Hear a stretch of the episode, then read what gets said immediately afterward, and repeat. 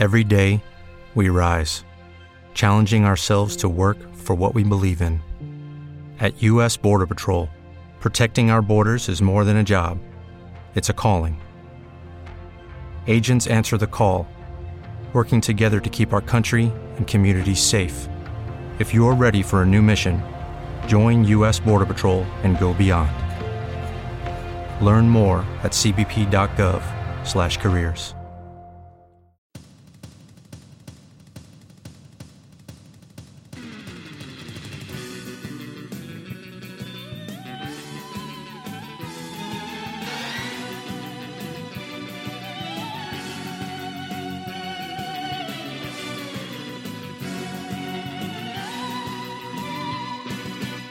Benvenuti a Ricciotto 223, Ricciotto il cinema dalla parte giusta, il podcast di Cinema di Querti, il più bel network di podcast che c'è in Italia. Sono qui con i due più bei conduttori di podcast in Italia, ovvero Aldo Frese davanti a me con la sua barbetta sbarazzina e Federica Bordin con i suoi meravigliosi occhi nei quali qualsiasi filmmaker si perderebbe guardando il suo stesso film. Va bene. Uff, ok. Eh? Mi hai- questa descrizione mi ha stancato. Sì, anche a me. Esatto. Quindi bando alle ciance e alle puttanate. Eh, ci potete ascoltare su Spreaker, su iTunes, su QWERTY.it e sul vostro autoradio. Se scaricate le puntate le mettete in una chiavetta USB. Ci potete commentare su iTunes, su Spreaker, su Facebook, su, per email. Perché, per esempio, ricciotto.querti.it è la nostra email. E dopodiché io vi suggerirei di ascoltare tutti i nostri podcast perché sono bellissimi. Aldo, di cosa parliamo stasera? Parliamo di Jackie. Con un attimo di ritardo rispetto all'uscita nelle sale italiane, perché abbiamo anche i nostri tempi. Comunque, Jackie valeva la pena di essere affrontato. È il settimo lungometraggio del regista e sceneggiatore Pablo Lar- Larrain. Larrain. Larrain. Larrain, ok, grazie. Che è cileno, che è nato nel 1976 ed è considerato a ragione come uno dei migliori autori contemporanei. Larrain è quello che ha realizzato film come Tony Manero, come Postmortem, come Il Club, che è stato premiato al Festival di Berlino. Ti dirò, non solo non ho visto questo film perché attenzione, volevo andarlo a vedere, cioè nel senso Il Club. Club. No, no, eh, Jackie, no, Jackie. questo film della serata dico, eh, perché non c'era in lingua originale a Milano e so che il film in sé è carino, però non è bellissimo, ma lei è fenomenale, però doppiata mi sembrava una Eh, bestemmia. doppiate chi- dipende da chi la doppia, sì. E mm, non solo non ho visto il film di cui parleremo stasera, ma non ne ho visto manco mezzo dei suoi. Eh, vai- devi recuperare. L'altro film eh, che volevo citare nella produzione di Larrain è eh, Neruda, di cui abbiamo parlato nella puntata 190 di Ricciotto. Anche Neruda è uscito nel 2016 come Jackie, per cui due film abbastanza grossi presentati a due festival importanti, uno a Venezia e l'altro a Cannes, che in certa misura confermano la validità dell'autorevolezza che- di cui gode Larrain nel mondo del cinema contemporaneo.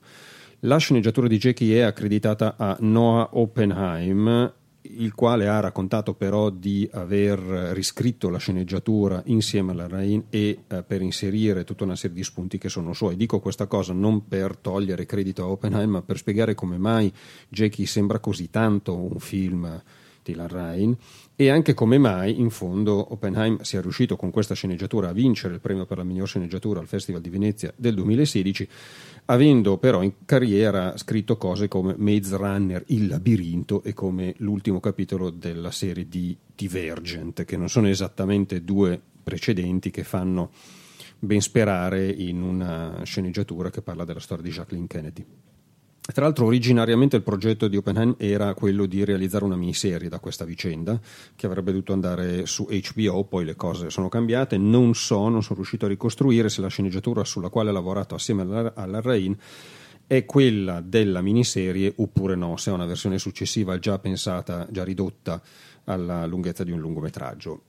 Però, vabbè, come curiosità dico questa cosa, come altra curiosità dico che Jackie rappresenta il primo film in lingua inglese girato da uh, Larrain e, e dunque quello che più facilmente ha avuto accesso ad una distribuzione corposa negli Stati Uniti. Lui ha fatto anche tutta una serie di tour, di interviste e bla, siccome parla un eccellente inglese non ha avuto problemi. Chissà che la buona accoglienza, anche più che buona, che ha avuto questo film e il fatto che sia riuscito a comportarsi bene nel press tour non propizino nuovi lavori anche in terra statunitense, sperando che lui riesca a mantenere poi però il suo status autorale e non venga invece fagocitato come è accaduto ad altri che avevano un loro status autorale e si sono persi, tipo John Woo per esempio, o Guillermo del Toro, per esempio, e via dicendo. Ma la storia è mh, quella di Jacqueline Kennedy, First Lady, moglie del presidente John Fitzgerald Kennedy, all'indomani dell'assassinio di quest'ultimo, avvenuto il 22 novembre del 1963.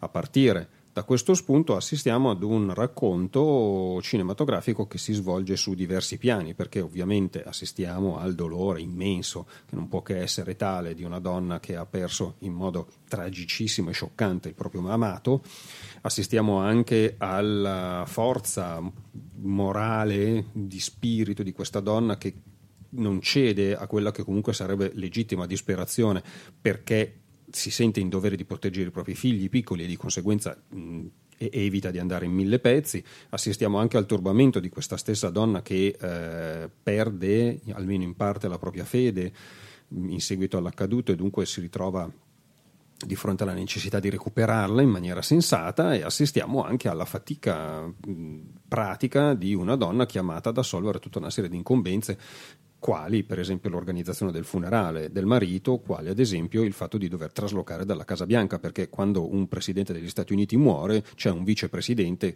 che diventa presidente a sua volta e a questo punto si trasferisce a vivere nella Casa Bianca, significa che chi ci ha vissuto fino a quel momento deve traslocare, che è, il trasloco è una roba fastidiosa per chi non ha appena ricevuto un lutto, figurati se non ha ricevuto un lutto oltretutto col, col marito ammazzato. Ti pregherei di non parlare di traslochi, grazie. Perché hai appena finito uno, pensa pensa che peggio sarebbe stato se avessero appena sparato a, non so, al tuo gatto. Sì, non che un trasloco interregionale non, non sia, sia stato da meno. Però, eh. mm. Allora, tutti questi piani messi insieme eh, sono un casino da gestire, l'escamotage di sceneggiatura per gestire tutti questi piani è quello di affidarsi ad un'intervista. Uh, sostanzialmente il film uh, inizia con il personaggio di Jacqueline, Jacqueline, Kennedy che viene intervistata da un giornalista e di conseguenza attraverso questa intervista noi riusciamo attraverso una serie di flashback ad avere uh, tutte le informazioni che ci servono e a saltar, saltare fra un piano narrativo e l'altro. L'escamotage dell'intervista è ispirato a un fatto realmente accaduto, effettivamente Jacqueline Kennedy venne intervistata da un giornalista che si chiama Theodore H. White, il quale pubblicò in seguito a questa intervista sul magazine Life un pezzo che uscì il 6 dicembre, l'avevo segnato del 1963, troverete il link a questo pezzo nelle note della trasmissione, eh, se, se, avete voglia di andarvelo a leggere. Consiglio di leggerlo perché stupendo. è un pezzo pazzesco, per fortuna eh, i mezzi informatici ci consentono di avere accesso a degli archivi storici che altrimenti non potremmo vedere con la stessa facilità questo pezzo. Si legge veloce perché non è un pezzo lungo, è un... però è veramente notevolissimo. È grande, grande, grande giornalismo. E mi, non lo so, ho visto che dicembre hai detto, no? Dicembre. Kennedy sì. è morto a fine novembre. È notevole il fatto che sia stata proprio pum pum pum come cosa. Pum pum pum è anche. Pum, pum. In che senso? Eh, cioè, tipo poche settimane dopo la morte di Kennedy, subito pronto il pezzo. E questo fa parte. Il film spiega anche questa cosa. Sì, e, e, fa anche parte del fatto che comunque si tratta della First Lady. Per cui o tu dici, no, ok, no, no, certo, adesso però... niente, mm, per sempre, non voglio No, non quello, non quello discorso. Preparare un. Eh, da quello che vedo di solito, preparare un pezzo fatto bene su un personaggio così grosso dovresti impiegare settimane. È più che un pezzo, è quasi una riflessione, penso, sullo stato delle cose o sullo stato sì, eh, della Kennedy. Vabbè, non volevo mettermi in crisi, era no, solo un commento sì, così. Sì, sì. No, poi per carità, eh, se, se, tu hai un bravo giornalista è, è più facile perché arriva preparato e se stiamo parlando di quegli anni, quel pezzo è stato pagato il tempo necessario per farlo. Cioè, non è che è stato un pezzo che ha dovuto realizzare mentre doveva farne altri cinque nella stessa giornata perché sennò non paghi la bolletta. Cioè, è un pezzo a cui hai potuto lavorare magari per quattro settimane, quello che è adesso dico due, eh? e quella è stata la sua paga. Come al solito, se, se cari datori di lavoro, se pagate la qualità arriva più facile altrimenti è gratis come nel caso di Ricciotto e per questo vi invitiamo ad andare alla nostra pagina per associarsi e darci del denaro che fino adesso noi stiamo utilizzando per acquistare attrezzatura. Ogni tanto eh, si esaurisce la vita dei, dei, nostri microfoni, dei nostri mixer e quant'altro, e allora ringraziamo tutti gli ascoltatori che hanno voluto darci del denaro perché noi grazie a loro riusciamo a non metterci di tasca nostra, che è sempre simpatico. E detto ciò, mh, mm, secondo me, Allora, chi ha ascoltato la puntata di Neruda, cioè la 190 di Ricciotto, eh, sa già che stiamo parlando di un tipo di cinema che io non amo in modo particolare perché la Rain è un regista molto di testa e poco di pancia. Sa già però che eh, stiamo parlando di una grande testa e dunque di qualcuno che nonostante abbia maggiore difficoltà a lavorare sull'aspetto prettamente emotivo della narrazione, sa però infilare una quantità di spunti molto interessanti e molto intelligenti che sono in ogni caso piacevoli poi da rielaborare nel cervello mentre si guarda il film e dopo averlo guardato. Jackie conferma questa cosa anche se personalmente trovo che Jackie sia meno valido di Neruda, ma è un giudizio molto più personale probabilmente che altro. E però questo è il tipo di cinema di cui stiamo parlando, dunque un cinema molto intelligente, molto strutturato, molto di testa, poco di pancia, ma fatto da uno che non se la sta tirando, non sta nascondendosi dietro l'intellettualismo per giustificare se stesso, ma che ha effettivamente delle cose da dire. Una delle cose grossissime da dire che caratterizza Neruda come Jackie, e trovo interessante che siano film lavorati praticamente uno dietro l'altro per uscire nello stesso anno, è che entrambi i film fanno un ragionamento sulla narrazione delle cose. Eh, Neruda è meno esplicito in questo aspetto, Jackie lo è molto di più. Neruda diceva sostanzialmente, riassumo molto, poi rimando alla visione del film e all'ascolto della puntata di Ricciotto per chi c'ha voglia, ma diceva molto riassunto che esiste una differenza fondamentale fra la libertà e l'asservimento e fra le altre cose una delle differenze è che coloro che sono asserviti non sono realmente vivi e possono sperare di vivere esclusivamente attraverso il racconto di chi è vivo sul serio. Jackie è la storia di una First Lady che costruisce consapevolmente la narrazione proprio, del proprio marito perché si rende conto perfettamente che l'eredità politica e morale di quest'ultimo dipenderà in maniera sostanziale da ciò che di lui verrà ricordato.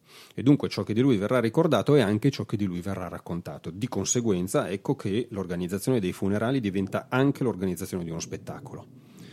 Ed ecco anche che la scelta del luogo in cui Kennedy verrà sepolto avviene come dire, con una logica ferrea, perché si sceglie per esempio il cimitero nazionale di Arlington dove sono sepolti i soldati morti nei conflitti che hanno coinvolto gli Stati Uniti e si sceglie un, porto, un, un punto particolare del cimitero sufficientemente isolato perché la tomba possa, essere, possa spiccare fra le altre, ma non così tanto in vista perché la, la tomba sia so, arrogante rispetto alle altre tombe. Dunque viene scelto tutto con grande attenzione.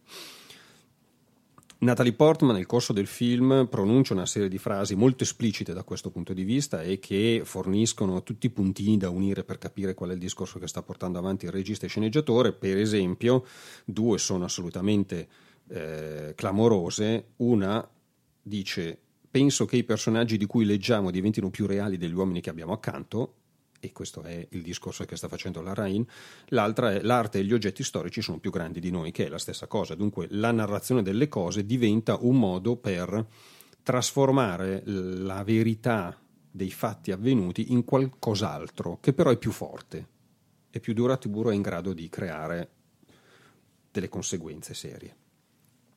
Lo scopo che il personaggio di Jackie nel film eh, segue esplicitamente è quello di costruire il mito di John Fitzgerald Kennedy e in particolare di un'amministrazione all'insegna dei più alti valori morali forgiati dall'arte e dalla giustizia. Viene espressamente citato ed è un passaggio che c'è all'interno del pezzo pubblicato sul magazine Life.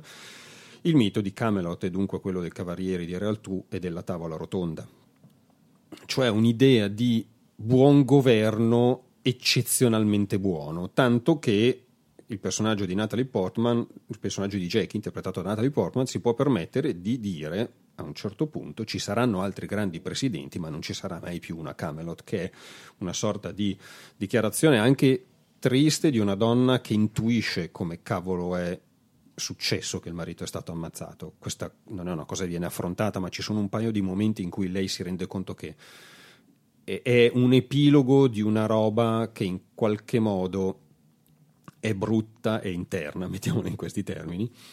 E, e dall'altra parte abbiamo un,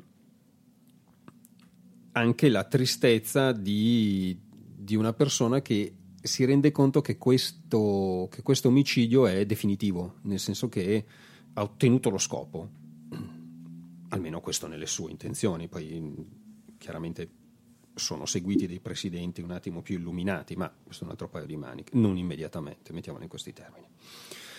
Um, allora, accanto a questa costruzione consapevole del mito di proprio marito ex presidente, eh, esiste anche un uso esplicitamente consapevole della stampa. Eh, Jackie Kennedy è raccontata come una donna che si tiene insieme, anche se è spezzata dentro, ma eh, è raccontata come una donna che non perde di vista che la stampa è da utilizzare a proprio vantaggio. In più di un momento lei esplicita che il rapporto sarà univoco. Io dico delle cose, tu giornalista le scrivi, ma non pubblichi nulla che io non abbia approvato in anticipo. Per cui controllo massimo di quello che sarà eh, pubblicato per tutte le ragioni di cui sopra. C'è anche un momento che è molto interessante, noi vediamo in più punti anche nei vari flashback che eh, Jackie Kennedy, in uno dei tanti tentativi di affrontare il dolore, fuma come una ciminiera e continua ad accendere una sigaretta dietro l'altra anche nel corso dell'intervista. Quando il giornalista lascia intendere che potrebbe scrivere questo dettaglio, Jackie Kennedy risponde io non fumo, che è chiaramente una menzogna, ma è chiaramente figlio della consapevolezza che un conto sono i fatti e un conto è la narrazione dei fatti. E lei sa benissimo che la narrazione dei fatti è costruzione di altro, che non può prescindere completamente dai fatti, e fin qui ci siamo, ma è costruzione di altro, e quell'altro è ciò a cui lei sta lavorando.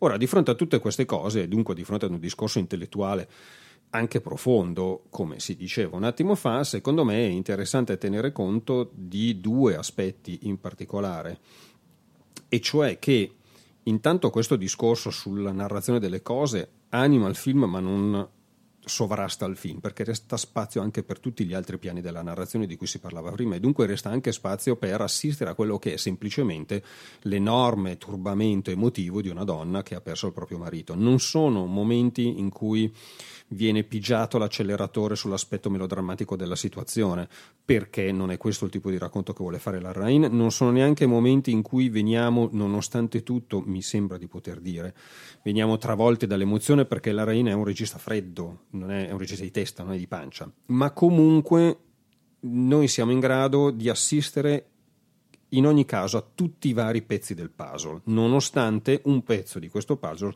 sia chiaramente più importante degli altri all'interno del discorso filmico che sta portando avanti il regista. E questo è questa capacità di avere un centro gravitazionale che non si mangia tutto il resto è una questione di equilibrio narrativo che la Rain gestisce molto molto bene. Un'altra cosa che secondo me rende il film interessante è che lui non si pronuncia esplicitamente rispetto alla questione che sta sollevando, cioè non ci sta dicendo se è male o è bene che la narrazione delle cose non, sia, non siano le cose così come sono accadute. Ci sta semplicemente dicendo che questa cosa c'è, che i media sono consapevolmente narrazioni di cose. Certo, io posso intuire che alla Rain vada bene la, la, la, narrazione nel momento in cui tende a Camelot e dunque tende ai valori, tende a raccontare, a creare un mito che spinga le persone verso le cose buone, le cose belle, le cose alte. Questo lo immagino io perché vabbè è il tipo di cinema che fa lui. Però è interessante notare che appunto il film mh, lascia questa cosa in sospeso e consegna a noi spettatori eventualmente il gusto di farci un'idea e di, di capire se siamo d'accordo o meno con questa cosa. Un esempio, secondo me, dell'equilibrio, un esempio fra i tanti possibili, non è uno spoiler particolare, un esempio di questo equilibrio che ottiene la Rain è ad esempio una delle battute finali quando il giornalista ormai saluta Jacqueline Kennedy dopo averla intervistata e, e, le dice che lei è stata una sorta di madre per uh, tutta la nazione americana che in quel momento era ferita e aveva bisogno di qualcuno che desse un esempio di dignità, di compostezza e che indicasse un modo di affrontare il lutto. Bene, questo è un tema gigantesco, se vogliamo, uh, che avrebbe potuto, se approfondito ulteriormente, portare il film da tutt'altra parte. Mi pare bello che lo si voglia ricordare, mi pare degno di lode che non si sia mangiato il film e dunque, per tornare a bomba, la Rain è bravo a mettere tanti strati uno sopra l'altro tenendoli separati. È una bella torta con la crema e il pan di Spagna che non si incasinano uno strato sull'altro facendo un, un, un ignobile pastrugno, ma rimane ogni strato diverso dall'altro. Che poesia, Aldo Fresa, che poesia, meno male che l'acqua è già sul fuoco. Esatto. Vedi il tuo un- commento sul film? C'è? Sì, sì, c'è, però intanto stavo ascoltando. No, Beh, beh, vabbè, beh, no, se No, adesso tu che lui si è fermato. sempre. eh, Ah, sono- prendi pure un po' di aria. No, secondo me è un esempio interessante del rapporto fra, fra Jackie e i media, e i media, anzi, no, i media, Media. i media. E è l'uso che, che è stato introdotto dalla Rain stesso nel- nella sceneggiatura, perché non c'era all'inizio, del, del documentario del 63 sul- Sì. sulla ridecorazione della Casa Bianca. eh, fatta da- da- dalla Kennedy stessa, che era stato oggetto veramente di polemiche fortissime perché all'inizio si pensava fosse stata, fosse stata ri- ri- ridecorata con i soldi dei contribuenti e invece è venuto fuori che alla fine non era vero. E lì era stata la Kennedy stessa a, anzi, Onassis forse sarebbe meglio dire. Eh, vabbè, facciamo E in quel momento era Jackie già sposa.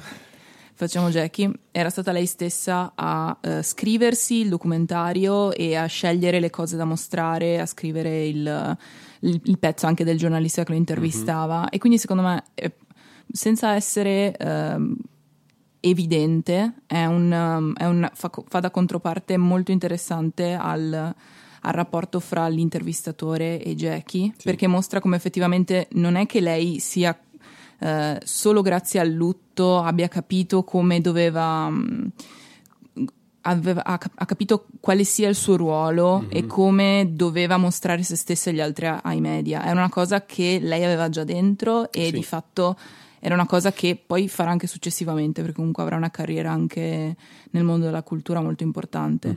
Tanto che avevo addirittura letto da qualche parte che lei nel 51, quindi mi sa eh, prima, ancora prima di sposarsi con, con Kennedy, aveva scritto un articolo per Vogue, perché lei era una modella, in cui diceva che voleva essere eh, l'art director del XX secolo.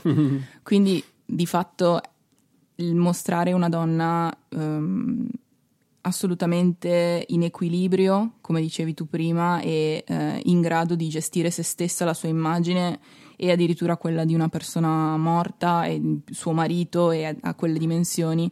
Non è, non è un supereroe che si rende conto dal- dalle ceneri che deve risalire come una fenice, è una cosa che ce l'aveva, che aveva già Certo. il- ah, dentro e che sa gestire purtroppo sempre meglio, perché nel momento in cui si trova a dover gestire un lutto è, è molto più difficile che fare un documentario su una, su una decorazione di una casa. Però è secondo me interessante da mostrare perché era tutto lì. Sì. Non, è, non è nato niente dal lutto, c'era già la donna. Tra l'altro, il documentario, se vorrete, troverete il link nelle note a questa trasmissione su QWERTY.it perché l'abbiamo trovato. Può anche essere interessante ehm, per ascoltare l'accento che aveva Jackie Kennedy. Eh, io ho visto il film in lingua originale, dunque ho potuto apprezzare il lavoro che ha fatto Natalie Portman sull'accento. È una parlata molto particolare, anche molto artefatta, ma c'è una logica, come dicevo un attimo fa. Fe- Federica. Madonna. Ehm, perché è costruito, lei sta costruendo un personaggio consapevolmente, e però è un accento molto, è una parlata molto molto molto strana che a qualcuno non è piaciuta perché davvero è rischia quasi di portarti I fuori. primi- le prime due o tre battute, anche io l'ho visto in Sì. lingua originale, sono abbastanza... Bisogna abituarsi. ecco. Bisogna abituarsi. C'è da dire che magari questo è più complesso per uno spettatore italiano che ha una dimestichezza con il personaggio di Jackie Kennedy minore rispetto a quella che ha magari uno spettatore statunitense, perché quello era. e- obiettivamente ha fatto un lavoro quasi di fotocopia, sembra di sentire parlare la stessa persona. Però, se vi è capitato di aver visto il film in lingua originale e siete rimasti un attimo spiazzati dall'accento, guardando magari il documentario che vi lasceremo nelle note a questa puntata, scoprirete che eh, l'accento è quello lì. E dunque. Tra l'altro, un'altra cosa che volevo dire è, è questa: mentre il personaggio di Jackie Kennedy si permette di eventualmente prendersi delle libertà sulla verità delle cose per costruire una narrazione, per esempio io non fumo quando invece fuma come una ciminiera, il regista sceneggiatore Larrain si prende delle libertà rispetto alla storia vera così come è andata. Questa cosa, per esempio, ha fatto sollevare un sopracciglio a una donna che si chiama Anna Hanks, che ha scritto un pezzo per il Dallas Morning News, e anche questo pezzo lo troverete sul, nel link alle note di questa puntata, nel quale pezzo sostanzialmente la Hanks eh, stigmatizza l'inaccuratezza storica del ritratto di Johnson, cioè il nuovo presidente e la nuova First Lady che prendono il posto dei Kennedy. Ora, in base ai documenti che sono conservati nella Presidential Library della University of Texas e ai quali noi possiamo avere accesso andando su quel link perché ancora buone cose del, dell'internet contemporaneo, possiamo addirittura ascoltare una telefonata che eh, ci fu fra il nuovo presidente Lyndon Johnson e Jackie Kennedy, che è stata registrata e dunque è agli atti dei documenti. Beh, salta fuori che in realtà il rapporto fra Johnson e, la, e Jackie era molto più eh, affettuoso e disponibile di quello che risulta nel film. Uh, e dunque uh, Anna Hanks scrive che il ritratto che invece viene fatto di Johnson nel, nel film Jackie l'ha un po' disturbata. Domanda: ah, questo rapporto diverso è giustificato dal film? Cioè, nel senso, serve il film?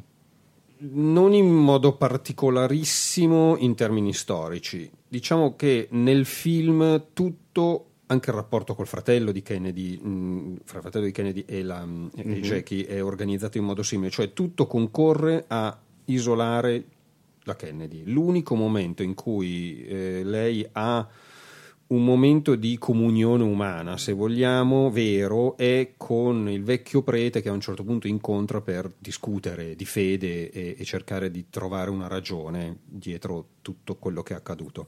Ma il resto del film ci racconta una donna profondamente sola, eh, non perché gli altri la vogliano sola, ma perché ciò che sta affrontando è talmente gigantesco che non puoi trovare alleati perché nessuno è mm-hmm.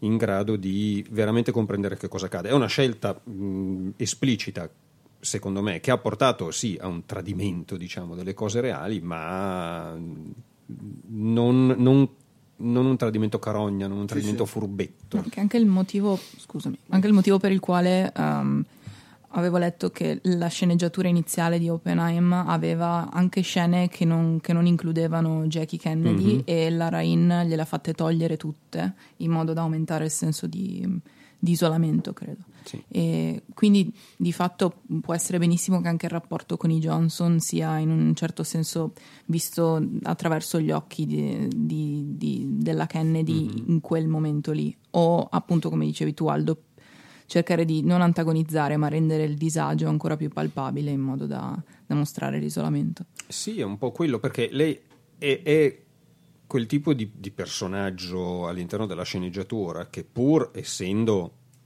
una, un assis, pur accogliendo il giornalista in una villa bellissima, può dire e senza risultare una stronza saccente, dice non mi è rimasto più niente perché è, è un momento in cui tu, tu, tutto quello che era prima non c'è più e dunque ti devi in qualche modo reinventare. Poi certo lei parte da delle basi quantomeno economiche, sociali più alte rispetto ad altri, ma è irrilevante fra virgolette perché quello a cui assistiamo in quel momento è il, il, turbamento di una donna che ha perso tutto, sì, cioè ha perso il marito, ha perso una posizione, l'ha persi malissime entrambe le cose e, e giustamente deve riorganizzarsi e nel frattempo deve trovare il, il tempo e le energie per costruire il mito del proprio first husband. Infatti il, il, fantasma di Lincoln e della moglie di Lincoln, di Lincoln? Lyndon, Lyndon. Johnson. No, no, no, è Lincoln. Ah, Lincoln il presidente. Esatto, sì. che era stato assassinato. Mm. E lei, a, a, parte di aver paura che... Aldo rompe un iPad, così. di aver, paura che, di aver paura di fare la stessa fine mo- della moglie mm-hmm. di, di, Lincoln, che alla fine si era trovata con figli senza soldi, nessuno che. Uh, c'era anche il cercare di an- tornare sui passi di, di, Lincoln, sia per quanto riguarda il, il, la cerimonia funebre sì. che altro. Quindi effettivamente era molto simile a quello che dici tu e si, si allaccia. E fa parte dei, dei, tanti strati che la Rain mette dentro nei suoi film e che ne fanno un oggetto molto da cineforum, se vogliamo, nel senso proprio del dibattito che può seguire alla proiezione, mettiamola così, perché c'è tanta carne al fuoco. L'aspetto bello è che, che sta in piedi, secondo me, che funziona, che ha una logica che non si perde via. Non è il mio cinema, ma questo è inutile è, è rilevante solo per me. no, a me è piaciuto molto invece. Eh sì, perché tu sei una donna di testa, eh, molto. Eh, sono una noiosa che, no, che sta a controllare. No, no, però me, mm, poi tra l'altro una cosa, una cosa, che mi è piaciuta moltissimo è la, la colonna sonora mm. di, di Mika Levi, che è la stessa compositrice di Under the Skin il film del 2013 di Glazer, non, non mi ricordo, ricordo quello con Scarlett Johansson che fa l'alieno. Che si ignuda, sì, un film agghiacciante. Non ti era piaciuto? No. Mm. Io ne ho un buon ricordo, ma non dovrei rivederlo. Comunque la, la colonna sonora è veramente mm. bella e quella di Jackie è stata tra l'altro nominata agli Oscar, però ha perso contro sì. quella di La La Land. Purtroppo io devo ancora vedere La La Land, quindi non so effettivamente se ha torto o ragione, però secondo me la colonna sonora di Jackie funziona tantissimo e Mika Levi è sta- questa compositrice dell'87 tipo di Londra che era vestita benissimo agli Oscar anche se tutti hanno odiato il modo in cui era vestita mi piaceva un sacco però vabbè e come era vestita? Aveva questo completo marrone di due taglie più grandi di lei, una maglia bianca, un paio di, di scarponi e, un, e una, collana, una collanina dorata. Dio la madonna. Ah, un po', un, okay, un po punk come atteggiamento. Una donna splendida. E, um, è interessante il modo con cui, a parte che la colonna sonora è bellissima perché è ridotta al minimo, um, mm. è classica perché ha principalmente archi, però anche percussioni, però è veramente ridotta al minimo a livello di, di strumenti. Mm-hmm. C'è un uso fortissimo del glissato, che è praticamente quando la frequenza di una nota si alza o si abbassa. O si abbassa, sì. Eh, in, maniera, in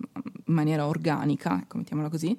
E, è molto ehm, quello che diceva la Levi era che ha voluto riprendere le sonorità anni 60 però utilizzarle come se si fermassero come se il tempo si fermasse mm. in maniera molto simile a quello che alla fine succede, succede a Jackie perché uh, si parla di pochi giorni e comunque mm, il, l'esperienza del lutto genera sempre una concezione del tempo mm, relativa. Esatto, uh, difficile da gestire, ecco. E ho trovato soprattutto interessante l'uso che la Raina ha fatto della sua musica perché lei ha mandato le tracce prima, del, prima, del montaggio, prima della fase di montaggio mm. e ha mandato le tracce in base a determinate scene. Lui con, con, il suo editor le ha sparate fortissimo in, in fase di montaggio per aiutarsi a montare, mm. per aiutare se stesso l'editor a montare e in più poi la, la, colonna sonora l'ha inserita totalmente a caso, quindi non secondo le, secondo le intenzioni di, della, della ah. Levi ma eh, ad esempio un pezzo che lei aveva fatto per il, il momento in cui Oswald viene, viene ammazzato, sì. lui lo mette all'inizio che effettivamente il film inizia ancora prima di vedere, di vedere il, cioè sto, questo primo piano di Natalie Portman, mm-hmm. se non sbaglio, inizia con la musica. Quindi è proprio per, così per generare il dramma, secondo me, o il trauma iniziale. Ed è è un discorso di un intellettualismo Davvero? stratosferico, oh, però sì. Porco. No, no, ma è vero. Cioè, è, c'è tutto la Rain in quello che stai dicendo tu, che è un'ottima notazione, perché non è, poi soprattutto stare dietro le colonne sonore non è banale però è cioè, uno che sposta un, un, pezzo pensato per mm-hmm. il mhm. momento dell'uccisione di, eh, di, Oswald. di, Oswald. all'inizio per iniziare a raccontare eh, è uno che ragiona molto molto sì, molto di testa eh, cioè, perché uno, un altro non, non, ci avrebbe pensato. No, effettivamente. Un, però... un sanguigno. Mm-hmm. Però c'è da dire che anche la Rain non, non si prendeva tutto il merito, diceva che mm-hmm. comunque la colonna sonora della Levi è fatta in modo da poter essere uh, presente e fortissima, ma allo stesso modo intercambiabile. Mm. Quindi è veramente, veramente, veramente bella e ed è molto forte nel film, si sente veramente parecchio, almeno io l'ho percepita fortissima e quasi come se fosse un personaggio a sé stante. E quindi c'è su Spotify per intero, quindi se, se volete ascoltarvela, ascoltatevela lì, assieme anche alla colonna sonora di Under the Skin, che secondo me è bella uguale. E nonostante non mi ricordo effettivamente il film. C'è, c'è da dire però Aldo che eh, a livello teorico sulla carta, senza aver visto il film ovviamente, eh, questo ragionamento sulla colonna sonora eh, mi sembra, non mi sembra così intellettuale, mi sembra ragionato ma non eh, freddo, tra virgolette.